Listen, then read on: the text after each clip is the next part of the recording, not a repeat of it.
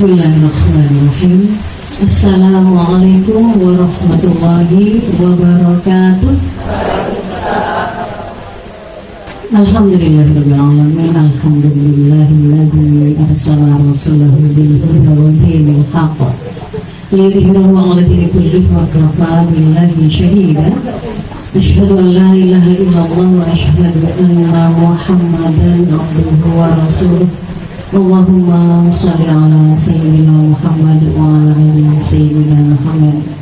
Rabbi surah li sadri wa yassir li amri wa hlul min lisani yafqahu qawli. Amma ba'd. Alhamdulillahirabbil alamin. Ibu-ibu sekalian apa kabarnya Ibu? Alhamdulillah sehat sedaya Alhamdulillah pada sore hari ini kita diperkenankan Allah hadir dalam sebuah majelis yang insya Allah mubarakah dalam rangka untuk memenuhi undangan dari Ibu Lis yang berkenan untuk memohonkan doa bagi anak tersayang beliau yang insya Allah besok akan melangsungkan pernikahannya. Semoga um, apa yang sudah kita niatkan sejak kita tadi dari rumah Insya Allah niatnya solid ibu kita mau memberikan doa untuk Mas Prastio untuk keberkahan pernikahannya. Dan insya Allah doa yang sama ketika kita lantunkan itu akan balik kepada kita karena ada malaikat yang menjabahi dan mendoakan hal yang sama atas kita semoga yang sudah kita niatkan dari rumah niat yang solid itu dicatat oleh Allah sebagai amal solid amin.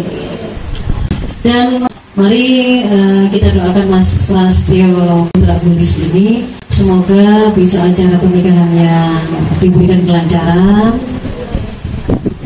Pernikahannya dijadikan sebagai pernikahan yang barokah Sakinah mawadah warahmah Darinya nanti terlahir generasi-generasi uh, yang insya Allah menjadi ahli kebaikan Yang akan menjadi jalan kemuliaan bagi orang tuanya dan juga akan menjadi jalan lahirnya kebaikan anak cucu berikutnya yang juga berjalan di atas jalan kebaikan. Ibu sekalian, hari ini uh, ada pengajian pra pernikahan itu harapan dari Sohibul Hajar Luis agar apa yang kita tahu sihakan hari ini itu bisa jadi bekal untuk anak beliau. Tapi kalau saya tanya ibu-ibu nih, sebenarnya yang butuh untuk dinasehati untuk menjalani rumah tangga itu kira-kira hanya mantan anyar atau mantan lawas juga? Mantan lawas juga nih jangan seberapa lawas? Ada yang ngomong tahun?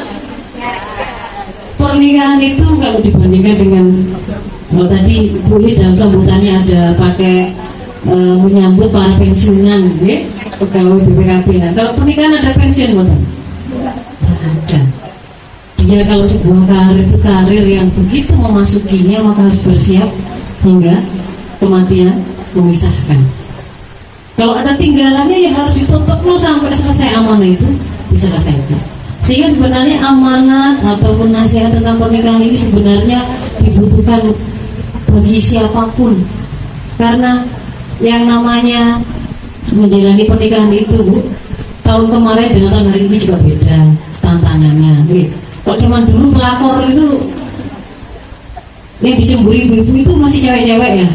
Kalau sekarang ini gak hanya cewek ternyata.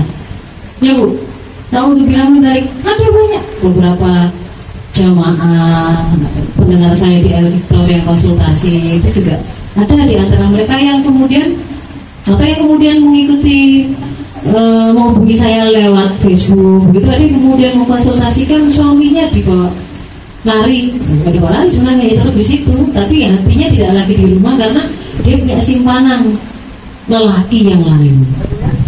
Nah untuk min. Jadi pernikahan itu sesuatu yang karena dia dilakukan ibaratnya kalau karir tadi itu dia tidak ada pensiunnya jadi memang harus disiapkan dengan matang. Nah ketika Rasul itu mendoakan semua sahabat-sahabatnya ketika mau menikah di riwayat Abu Hurairah maka Rasul itu selalu mendoakan dengan doa barakallahu lakum wa baraka alaikum wa jama'a bainakuma fi khair ada lagunya tuh ya? Barakallahu lakum gitu ya lagunya siapa itu lahir saya saya tadi lupa jenang ingat yang mana tadi yang ingat ya. jadi kenapa kok itu itu bukan kemudian apa namanya tanpa sebuah penjelasan begitu ya. Bahkan ketika Ukoil bin Abi Thalib menikahi salah seorang perempuan dari Bani Yasir, sahabat-sahabat atau tetangga-tetangganya itu kemudian mendoakan beliau Semoga kamu diberkahi Allah dengan banyak anak, dengan kesejahteraan. Tapi Ukoil lalu mengatakan, jangan doa, jangan berdoa seperti itu. Doakanlah seperti ketika Rasul mendoakan, Barakallahu lakum wa barakallahu fikum atau kalau kalau yang tadi itu naskah uh, teks lengkap doanya barakallahu fikuma wa barakallahu alaikuma wa jama'a bainakuma fi khair. Semoga barokah Allah itu diberikan atau tercurah kepadamu kalian berdua wa barakah dan keberkahan itu itu selalu melingkupi kalian berdua dan kalian berdua dipertemukan dalam kebaikan. Pertanyaannya sekarang ibu-ibu, barokah ini kenapa? Ada tahu barokah itu apa? Warung barokah, gitu ya? Lagi barokah tetangga saya. Barokah itu ternyata itu anu anak anak anaknya tetangga saya atau teman mainnya anak saya. Ada nama-nama barokah. Barokah itu kalau ibu-ibu membuka kamus bahasa, ibu akan temukan maknanya adalah ziyadatun ni'mah wa ziyadatul khair barokah itu maknanya adalah ziyadatun ni'mah wa ziyadatul khair kan kalau sesuatu itu barokah maka kenikmatan atas itu akan ditambah dan dia juga akan jadi penambah dari kebaikan jadi gak sekedar akan mendatangkan kebaikan tapi dia menambah kebaikan yang ada kalau misalkan misalkan kita mendoakan seseorang itu dengan Moga-moga kamu segera punya anak. Apakah selalu jadi kebaikan? Nah, mesti. Ada yang anaknya banyak, rusak kabeh. Tidak jadi kenikmatan bagi orang tuanya. Tiap hari dia bertengkar sama anaknya, ternyata anaknya jadi anak yang tidak soli-solikan, malah membuat orang tua ini setiap kali malah was-was merasa dibikin susah. Banyaknya anak. Tidak juga menambah kebaikan. Bukannya kemudian orang tua itu didoakan supaya atau kemudian dibantu diringankan bebannya, ternyata malah gara-gara anak itu bapak itu diewer-ewer ke sana sejak sekolah bolak-balik dipanggil di sekolah di tengah masyarakat dilapori tetangga sini Pak RT Bu RW bahwa dia membuat keonaran seperti itu. Ada pada kayak gitu? Bahkan sampai kemudian orang tua itu dihukumi ada sampai dibunuh. Anak kalau kemudian doa kita itu hanya banyak anak belum tentu itu jadi kebaikan belum tentu itu jadi kenikmatan. Kalau kemudian kita doakan semoga cepat segera punya anak apakah selalu jadi kebaikan? Belum tentu juga apakah mesti kalau itu eh, apa namanya pernikahannya itu lama diberi keturunan apakah itu satu keburukan tidak tapi ketika kemudian kita mendoakan barokah itu seperti misalkan kita menyuruh orang itu untuk sholat, maka terkandung dalam perintah itu adalah dia harus mengambil wudhu dulu. Dia harus mensucikan seluruh pakaiannya, tempat sholatnya. Dia harus kemudian menghafalkan semua doa-doa, semua bacaan harus dia baca ketika dia melakukan sholat. Kan begitu? Kalau kita suruh dia hanya wudhu-wudhu saja, kalau kita suruh dia uh, apa namanya berdoa berdoa saja. Tapi kalau kemudian kita suruh dia sholat itu sudah tak paket itu tadi kartu. Maka ketika kita setelah seperti kita mendoakan barokah itu, ketika kita mendoakan keberkahan pada satu pernikahan, maka di dalamnya itu terkandung doa kebaikan bagi dia atas segala apa pun yang dirisikan oleh Allah padanya. Dapat anak cepat, semoga itu jadi kebaikan. Langsung dapat banyak, gitu ya. Kembar langsung empat, meskipun kayaknya di tengah manusia waduh repot baru manten air sudah langsung rampot kalau kemudian kita doakan itu menjadi anak pasti akan menjadi sumber kenikmatan bahkan menambah kenikmatan dan akan menambah kebaikan pada dirinya. Pernikahan yang barokah itu tidak hanya akan menjadi kenikmatan dan ke kebaikan bagi sang pelakunya. Bahkan bisa jadi keberkahan itu bisa dirasakan oleh keluarga besarnya. Karena kebaikan itu ternyata misalkan pertama misalkan suami istrinya ini dengan menikah mereka terhindar dari perbuatan zina. Lebih terjaga kemaluan dan penglihatan mereka. Ada kenikmatan di situ. Ada kebahagiaan di situ. Orang tua kemudian ketika mendapati anaknya rukun anaknya baik kondisi seperti ini menambah kebahagiaan dari yang menikahkan. Lebih anteng lebih tenang. Dan lagi kemudian berpikir masuk sebagai anak itu menjauh itu gimana di luar itu? Apakah dia kemudian tidak jatuh kepada godaan perzinahan? Lebih tenang lebih bahagia, menambah kebahagiaan yang sudah dimiliki oleh ibu sebelumnya. Bisa jadi keberkahan itu saking barokahnya, gitu ya. Dari pernikahan itu tadi kemudian lahir generasi-generasi yang luar biasa akan memakmurkan bumi ini tidak hanya di negeri dekat tempat dia tinggal. Mungkin dia akan melahirkan pemimpin yang sedang ditunggu-tunggu satu bangsa untuk membebaskannya dari satu kondisi yang buruk misalnya.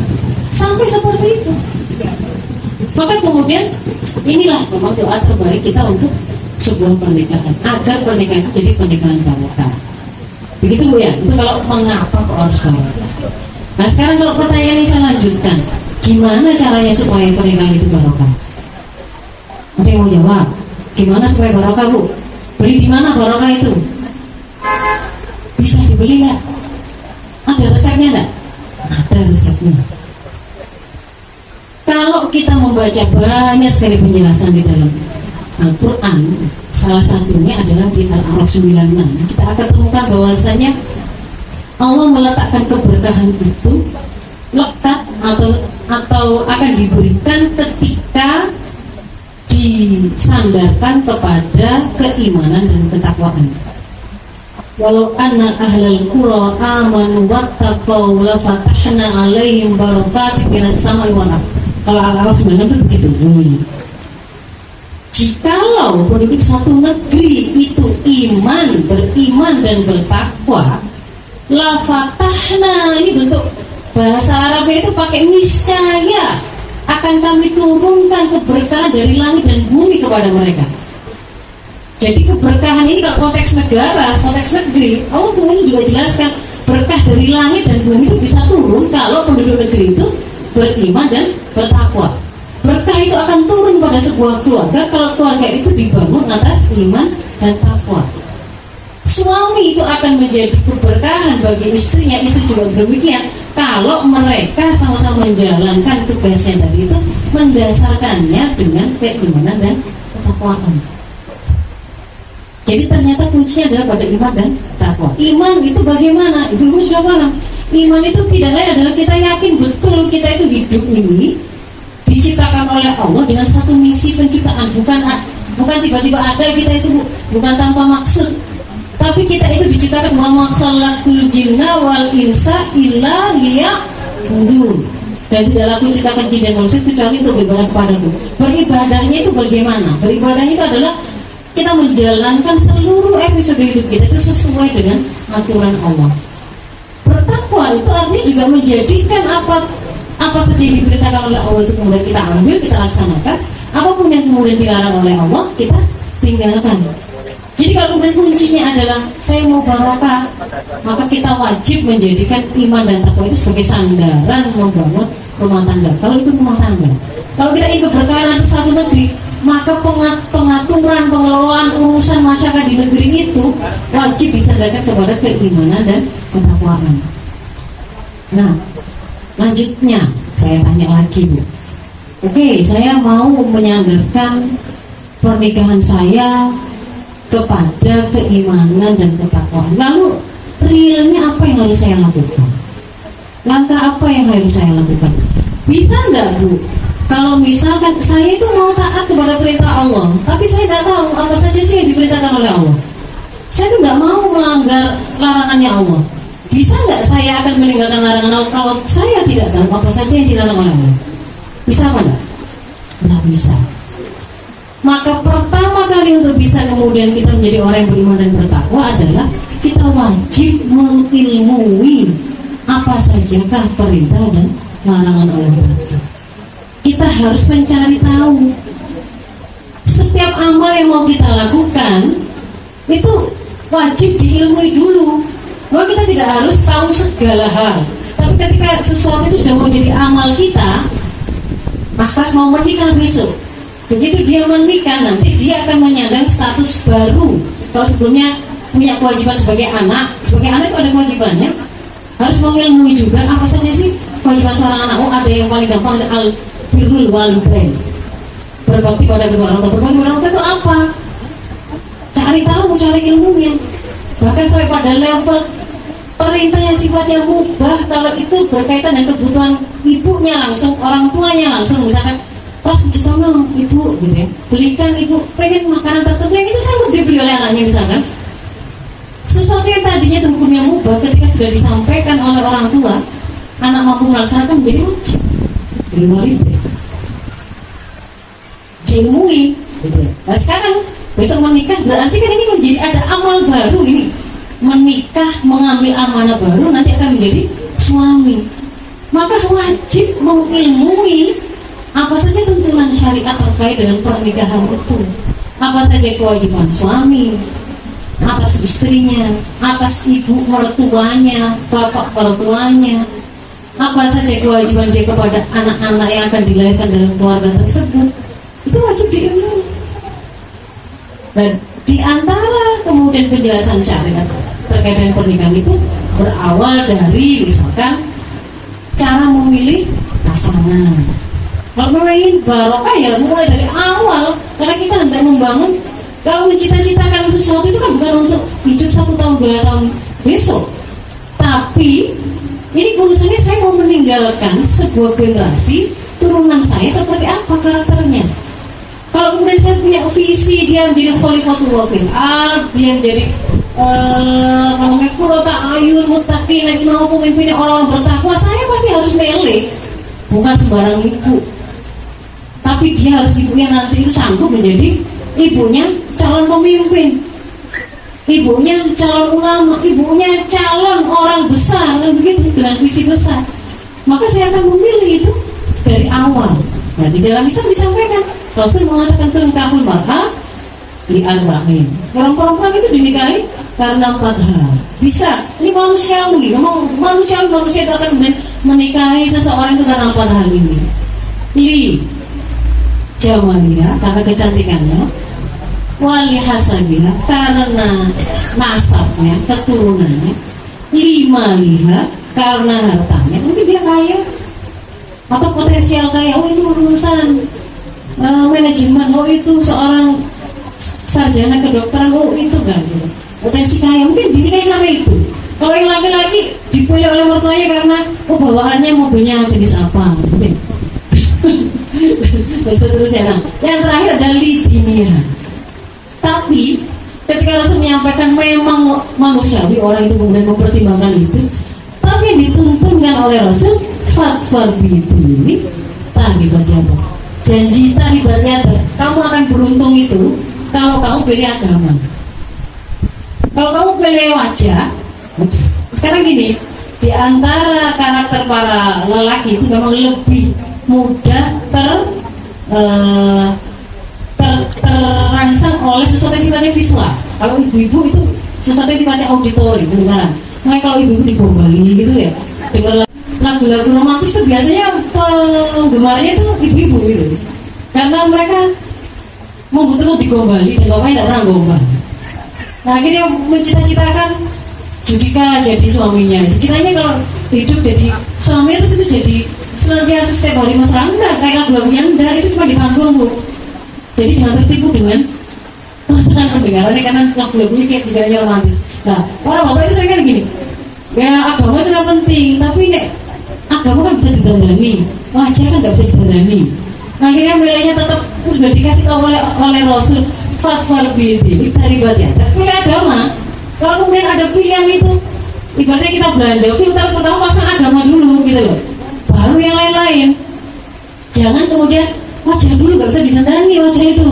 Agama bisa didandani berarti anda tidak akan masuk ke dalam apa yang dijaminkan oleh Rasul. Rasul janji itu kamu akan beruntung kalau kamu pilih agama. Seandainya kemudian dalam perjalanan itu kok saya belum menemukan keberuntungan sebagaimana bisa dijadikan oleh Rasul.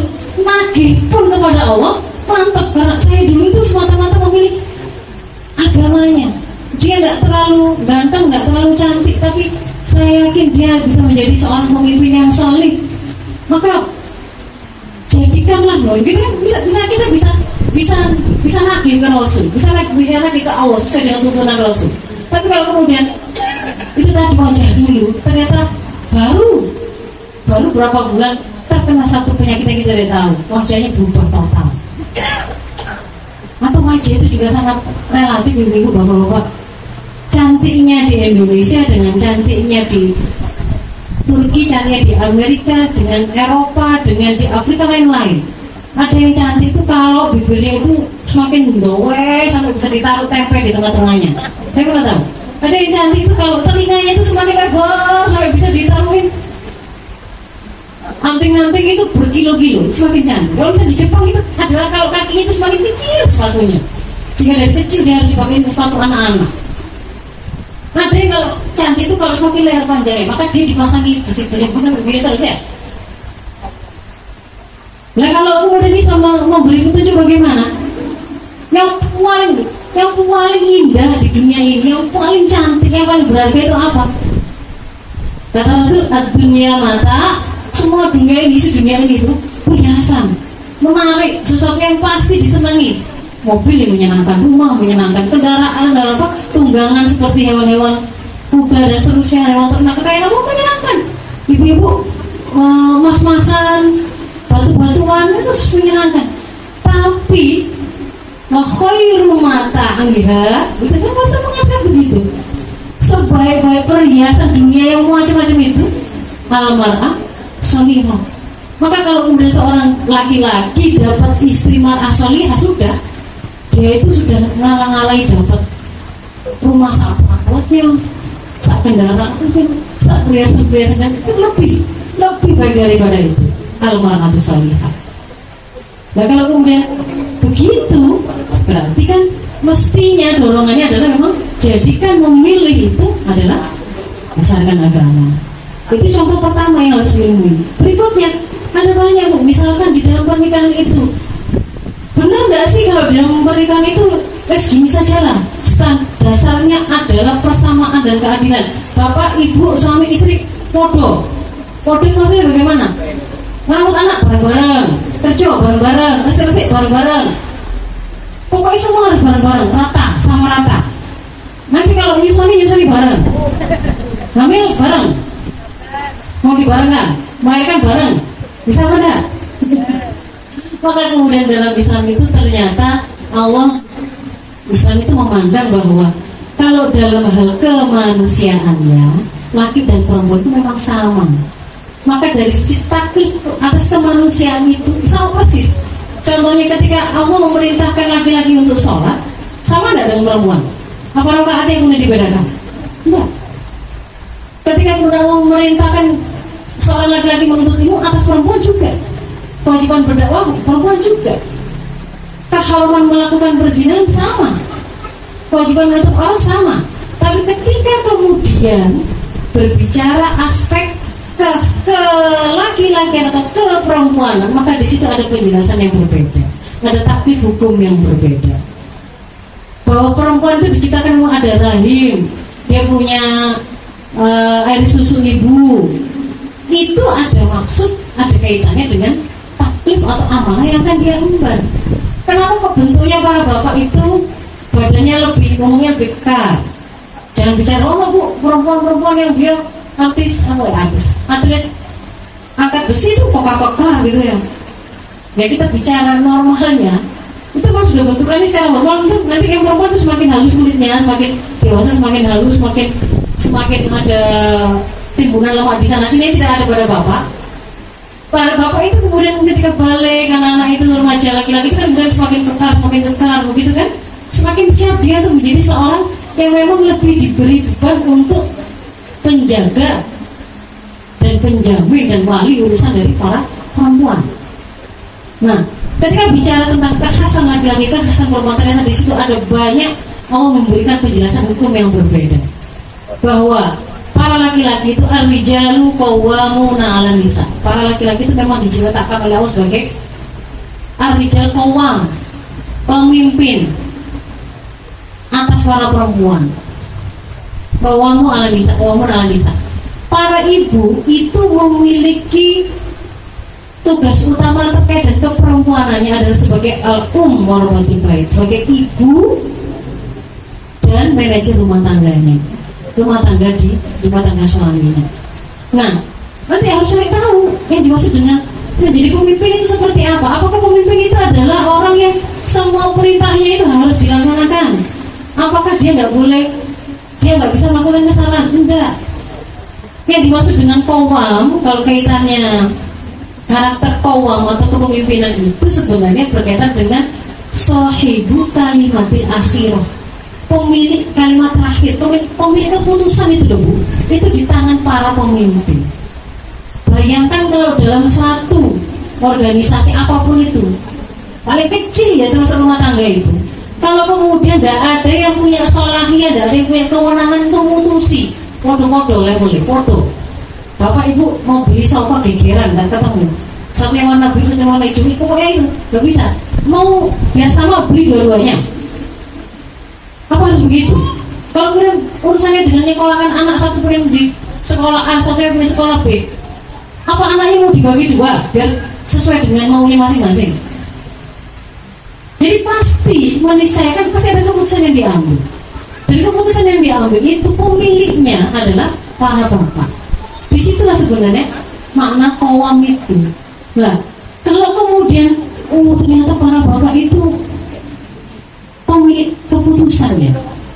Apakah kemudian berarti dia posisinya itu lebih mulia daripada yang dipimpin? Apakah berarti dia itu posisinya itu memungkinkan atau membuat dia itu tak bisa ditampar kepada istrinya? Ada penjelasan lainnya. Maka harus ngajinya itu harus dikomplitkan begitu supaya ketemu bahwa ternyata kalau hubungan antara suami dan istri itu adalah hubungan suhbah hubungan persahabatan bukan hubungan atasan bawahan bukan bukan apa pemimpin dengan yang dipimpin dan bukan bukan apa pegawai dan dan yang menggaji bukan. Tapi dia itu sahabat terbaik satu sama lain. Istri adalah sahabat terbaik suami suami adalah sahabat terbaik istri. Namanya sahabat itu pengennya tukaran atau baik-baikan? Baik-baikan gue gak dijawab saya sahabat itu pengennya bagaimana bu? Pasti melakukan yang terbaik kan? Jadi ketika kemudian sebelum keputusan itu diambil oleh suami, di situ sangat dimungkinkan namanya sahabat masuk gak diajak omong ya. Masa sahabat gak didengar aspirasinya? Ya, pasti harus didengar. Ingin didengar karena cintanya itu akan mendorong dia ingin mendengarnya. Ingin kalau ada harapannya kan pasti ingin dipenuhi. Wah ini sahabat terbaiknya. Sahabat terbaik bahkan jauh lebih dekat daripada siapa pun di luar sana. Oh, bahkan auratnya pun diketahui oleh suami atau istrinya tadi, kan begitu. Maka di situ oh ternyata suhbah tidak ada kaitannya dengan kemuliaan karena kemuliaan itu inna akramakum indallahi atqakum. Yang paling mulia itu yang paling bertakwa. Suami kalau semena-mena boleh nggak sesuai dengan aturan Allah nggak bertakwa nggak akan mulia masih jadi rakyat, masih jadi yang dipimpin, tapi kalau kemudian dia itu tahu kapan dia harus taat, kapan dia tidak taat, kapan dia harus menyampaikan nasihat, kapan kemudian dia harus menerima dengan bersabar dan segala kekurangan di situ sesuai dengan ketaatan yang diperintahkan, dia mulia.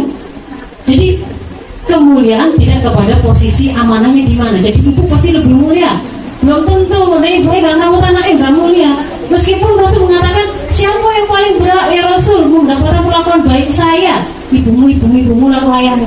Nah ibu eh itu nggak kemudian jadi ibu yang baik, juga tidak akan dapat ini tadi ibu.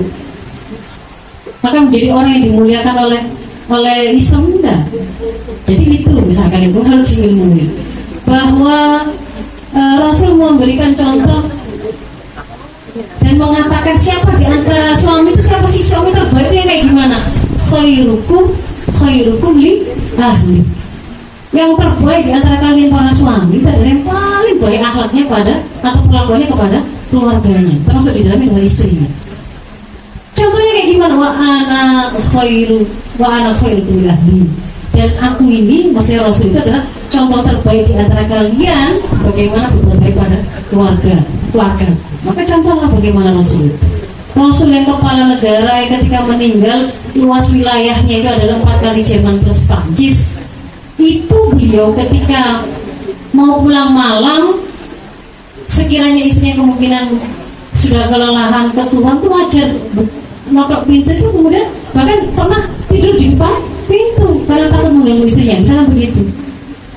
Ketika kemudian eh, apa namanya sandalnya rusak beliau juga pernah menjahit sendiri bajunya dan seterusnya itu gambaran oh berarti saya harus mengilmui juga itu bahwa yang lain lagi karena di sini yang calon mantannya laki-laki. Jadi saya ambil beberapa hal yang lebih ke arah menjadi nasihat untuk calon mantu mantu laki-laki calon mantan laki-laki.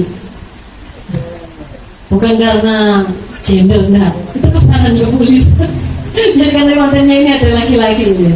nah uh, yang lain lagi bahwa kita itu ketika menjalani satu ibarat pernikahan ibarat kapal yang tadi dikatakan oleh Islam pasti harus ada nakoda ya, yaitu pemilik keputusan. Dan nakoda itu diserahkan kepada para suami.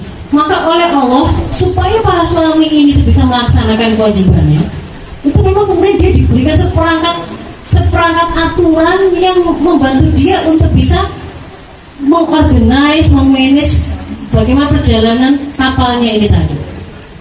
Di antaranya apa? Fasilitas yang tidak dimiliki oleh para ibu adalah bahwa dia diberikan hak untuk ditaati secara mutlak kecuali satu perkara, kecuali dalam satu keadaan, yaitu ketika dia melaksanakan kemaksiatan kepada Allah. Jadi ibu-ibu itu diperintahkan taat kepada suami dalam segala hal kecuali dalam rangka maksiat. Jadi kalau misalkan ibu-ibu diminta diminta apa bu? Misalkan. Diminta buatkan sesuatu maka itu menjadi sesuatu yang jadinya wajib.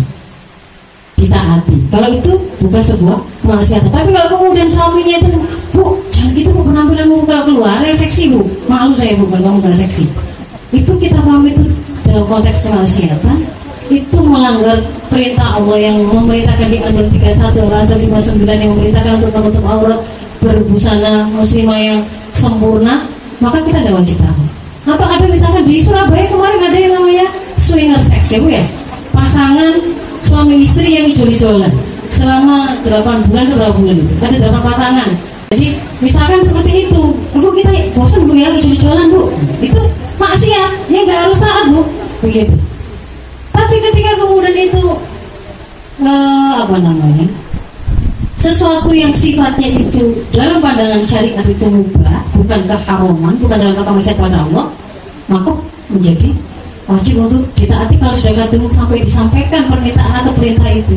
Maka sebenarnya pelajaran dari para buat para bapaknya itu adalah ketika dia itu perintahnya itu menjadi sesuatu yang nggak wajib dilakukan kalau sampai dikeluarkan maka dia akan ngatur ngatur dirinya supaya ketika kemudian menyampaikan sesuatu itu tuh diukur betul gitu.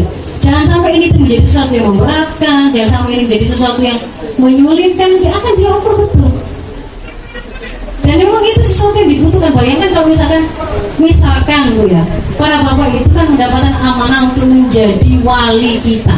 Wali itu ya penjaga ya penjamin nafkah penjaga eh, keamanan kepemelihara kehormatan dan seterusnya.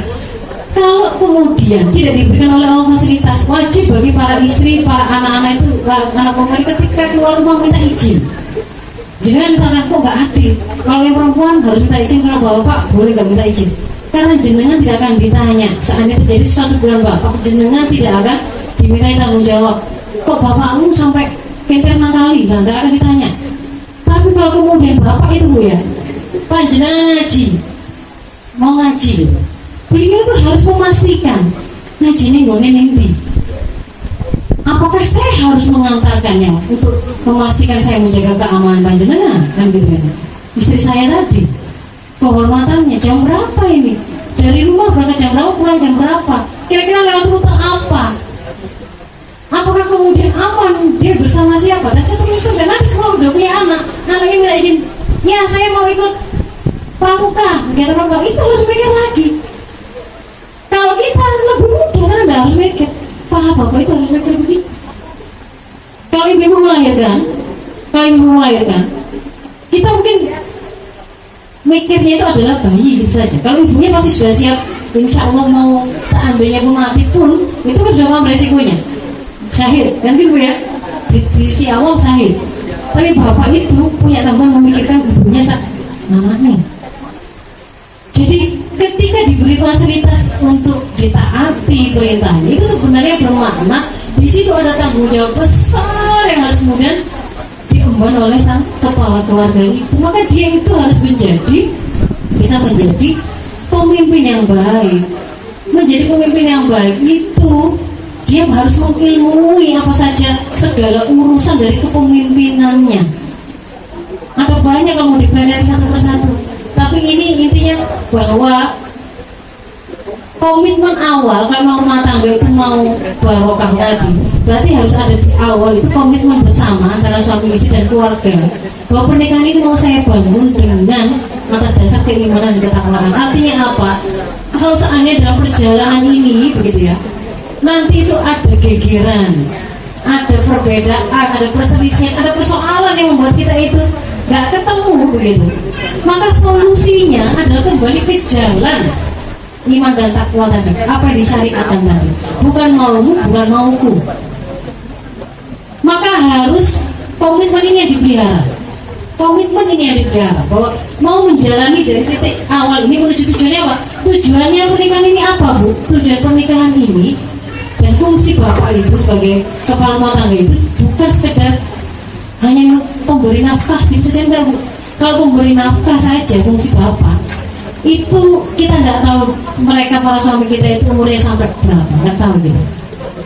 Apa setelah dia mening meninggal misalkan ya kemudian kita itu terus berarti ikut-ikutan mati karena nafkahnya tidak ada yang jamin. Kan enggak ada nih bahkan kemudian masih sama masih hidup sama-sama tapi ternyata sang bapak tadi takdir Allah ternyata membuat dia tidak bisa melaksanakan kewajiban beri nafkah tadi. Tapi sebenarnya fungsi bapak sebagai pemimpin kita itu adalah dia itu pintu surga kita maka kalau kemudian punya suami tapi tidak menjadi jalan menuju ke surganya. Maka visinya para suami itu memang pertamanya itu kepada keluarga itu. Kurang pusaku ku naro dia harus wajib menjaga dirinya itu dari api neraka saat keluarganya. Rombongan itu rombongan pes, apa kapalnya tadi harus dia pastikan sampai ke tujuan akhir adalah surga Allah. Nggak sekedar sampai punya rumah itu remeh sampai anak yang lulus sekolah itu remeh sekali. Anak yang lulus sekolah berdiri titanya profesor dokter dan sebagainya dan sekolah macam-macam tapi ternyata bahkan ketika anaknya ketika bapaknya sakit anaknya tidak sempat datang. Dia nggak tahu bagaimana berbakti pada orang tua. Meninggal pun dia tidak bisa mendoakan tidak bisa nyolat tidak bisa ngeramut misalkan apa tidak sedih? Jadi tujuannya sampai ke surganya Allah maka para ibu sebagai orang yang dipimpin wajib untuk memastikan selama pemimpin saya, nakoda kapal saya ini masih tetap komitmen untuk sampai pada surga. Dia masih punya komitmen mau menjalani bersama-sama di sini tadi itu sesuai dengan tuntunan Allah. Rutenya itu sama. Meskipun nakoda ini nggak terlalu cakap dalam memandang arah angin, ibaratnya gitu ya. Gak pati ngerti rasi-rasi bintang, gak ngerti arah atau keliru bersabarlah di situ. Cuci di sini. Oh buyar buyar buyar. Kapalnya dikerahkan enggak. Itu belum bukan sesuatu yang lain untuk membuat kapal itu jadi bubar. Tapi kalau misalkan gitu, misalkan kemudian kapal ini jelas-jelas oleh nakodanya ditetapkan kita tidak jadi ke sana. Saya tidak mau ke surga. Dia menantang Allah. Dia menjadi memilih menjadi orang yang bermaksiat kepada Allah. Misalkan menjadi seorang pezina LGBT kan gitu ya. Dia tahu itu salah tapi jangan memang saya mau milih jadi begini mau apa kamu misalnya seperti itu. Padahal jelas-jelas itu ada sesuatu yang melanggar aturan Allah. Oh, pada saat itu boleh kemudian ibu-ibu berpikir untuk pindah kapal ganti nakoda kalau seperti itu. Dan ini berarti kan oh nakoda ini harus hati-hati betul dia tidak boleh sampai kemudian menjadi orang yang melakukan maksiat besar saya membahayakan kapalnya membuat kapal ini berpindah berbalik arah ganti rute dan seterusnya. Tapi kalau sekedar kurang ganteng menaruh kurang resian gitu ya. Ando itu naruhnya kalau mandi sekeleleran itu jangan terus jadi pengarah besar. Nah, di antara kemudian hal-hal yang harus diumumi juga ternyata bukan persoalan-persoalan syariat saja nanti itu pada perjalanan perjalanannya. Misalkan nanti mau ketika menikah gitu ya, perempuan sama laki-laki bisa jadi itu termasuk yang harus diilmui. Misalkan bapak ibu otak laki perempuan itu ada beda pada ini ada belahan kanan ada belahan kiri. Kalau perempuan itu namanya korpus callosum itu otak yang bagian otak yang menghubungkan kanan dan kiri. Kalau perempuan itu tebal, makanya dia kalau ngamuk kalau ngomel itu bisa maju mundur kanan kiri ke depan ke belakang itu bisa pintar ya masalahnya ngamuk itu karena persoalan nandung yang nggak dicek jarang tadi ya, ya itu bisa belakang ke masalah rumah masalah mertua masalah apa saja itu. Mundur itu bisa lancar begitu. Karena dia karakter begitu. Maka kemudian loh kalau seperti itu karena Islam sudah memberikan tuntunan. Falakul khair mauliyasmut maka ibu-ibu harusnya itu paham karena saya punya potensi untuk bisa ngamuk pintar ngalah-ngalahin suaminya. Settinglah defaultnya settingan awalnya itu haruslah diem kalau nggak bisa ngomong. Bagus ngomong bagus kalau nggak diem. Kalau mau ngomong nggak mau ngomongnya kayak mau nggak bagus. Langsung settingan ganti mode diam. Daripada wajahnya sudah kadung keluar sebuah kalian ternyata rusak kabeh. Menyesalnya itu bagaimana menghapusnya? Ibarat kamu kalau didudungi gitu ya. Tapi itu menyesal mau dicabuti kan sudah ada. Bekasnya lah para bapak itu ibu juga harus itu tipis ininya antara otak dan otak kanan kirinya. Sehingga mudah sekali jatuh pada fokus tertentu. Kalau kemudian sudah kadung lihat HP mau orang mau buku lihat TV langsung nggak kedengeran panggilan jenengan iya mana nah itu harus dikenali. Daripada jenengan ngomong sudah merasa panggil empat kali sudah ngomong tiga kali. Daripada begitu kalau beli lagi fokus panggil dulu saja jangan ngomong dulu sampai noleh gitu ya. Baru ngomong. Itu contohnya juga nggak gegeran. Merasa sudah pergi cobanya. Bisa sih tadi nggak merasa Masa sekali panggil langsung diomeli? Padahal menurut versi ibunya Aku sudah panggilan kelima ini gitu. Versi bapak ibu baru kedengeran kayak gini tadi Terakhir tadi. Gitu. Itu saking ilmu itu tadi. Atau nanti kalau para ibu-ibu nanti Berarti nanti bapaknya juga ngajari gimana uh, Apa namanya Tumbuh kembang anak. Sebelum beramal harus mengilmui. Hamil, mau hamil harus mengilmuinya. Mau punya anak mau lahir harus mengilmuinya. Jangan sampai hari ini ibu sarjana itu tidak menjamin dia bisa menjadi ibu yang bagus. Saya punya tetangga bayi baru dilahirkan tujuh hari diare karena mau ngasih dikasih botol. Meninggalnya bukan karena diarenya karena salah milih dot akhirnya paru-parunya sang bayi yang ter terisi oleh susunya harganya tadi loh itu buat termasuk yang diilmui iya. Jadi ya bagian penjelasan syariat iya hal lain dibutuhkan apa pun berkaitan dengan tumbuh kembang anak perjalanan itu harus diilmui. Saya kira itu karena saya khawatir. Saya sudah, sudah diberi tanda mohon maaf kalau ada hal yang berkenan. Jadi intinya hari ini kita punya komitmen kita mencita-citakan pernikahan yang baru. Kayak ya? Betul? Keberkahan itu hanya ada kalau kita menyandarkannya kepada keimanan dan ketakwaan. Kita hanya bisa takwa bisa melangkah di jalan yang ditentukan oleh Allah kalau kita mengilmui jalan tersebut maka di dalam setiap keluarga wajib ada majelis ilmu kalau nggak bisa ngaji di dalam harusnya idealnya bapak itu tadi yang memimpin ibu tadi itu juga gurunya idealnya makanya dia harus ngaji duluan sebelum ngaji masih ngisi ngaji atau ngajak ngaji istri dan anak-anaknya tapi kalau misalkan memang keluarga itu sama-sama memulai, berarti boleh ngaji bareng-bareng. Datangkan guru atau berangkat ke mana, tapi harus ada menyengaja untuk mengalokasikan waktu menuntut ilmu. Kalau tidak begitu, ilmu itu ibarat lampu yang menerangi. Tanpa penerangan kita kadang-kadang kesasar, kadang-kadang kejeblok dan seterusnya. Maka ilmu itu. dan selama kemudian kita masih punya komitmen untuk menjalani langkah tadi menuju tujuan bersabarlah dengan apa yang ada di situ. Mungkin ada kalanya pasangan itu gak harus jalan itu sama-sama bareng. Kaki itu kanan kiri itu kan gantian. Sandal itu gak harus sama kanan dan kirinya. Pasangan itu gak harus sama. Kalau sama malah gak bisa.